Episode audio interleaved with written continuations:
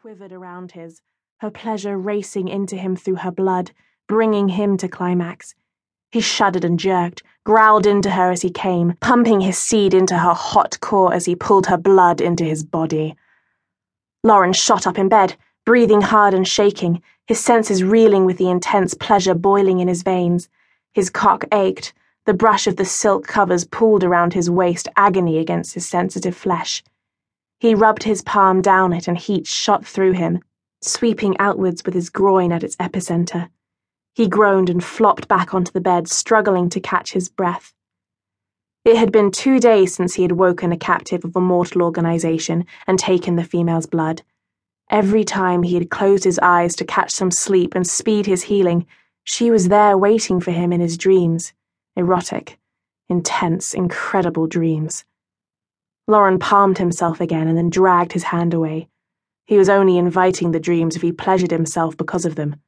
He dug his hands under the soft pillows beneath his head, caging them there, and stared at the wooden ceiling of his rooms. Why couldn't he get his mind off her? She haunted him every waking hour and every sleeping one, filling his head with thoughts that had him needful of her and aching hard at some extremely inappropriate times. Loren sincerely hoped that his clothing had concealed the erection he had sported during a council meeting. It had refused to go away, dragging his mind through the gutter, making him imagine taking the female right there on his throne. He hadn't heard a word his trusted advisers had said as they had gently berated him about his lack of caution that had led to him being injured and left at the mercy of demon hunters. He scrubbed a hand down his face and then shoved his fingers through his black hair, yanking it back hard enough to hurt. He hadn't experienced lust in 42 centuries, not since he had gone to war with his brother.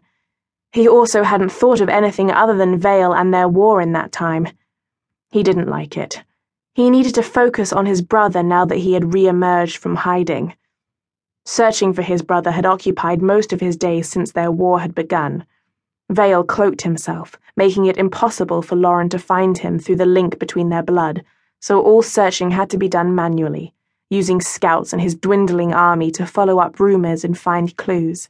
His brother had been gone without a trace, clue, or rumor to follow for almost four centuries. Loren's guard had been down three nights ago when walking the castle grounds, needing the space from his aides so he could think. Vale had defeated him before he had even managed to rally his senses and begin to defend and retaliate. Somehow he had ended up in the mortal realm. Was Vale there now? It unnerved Loren.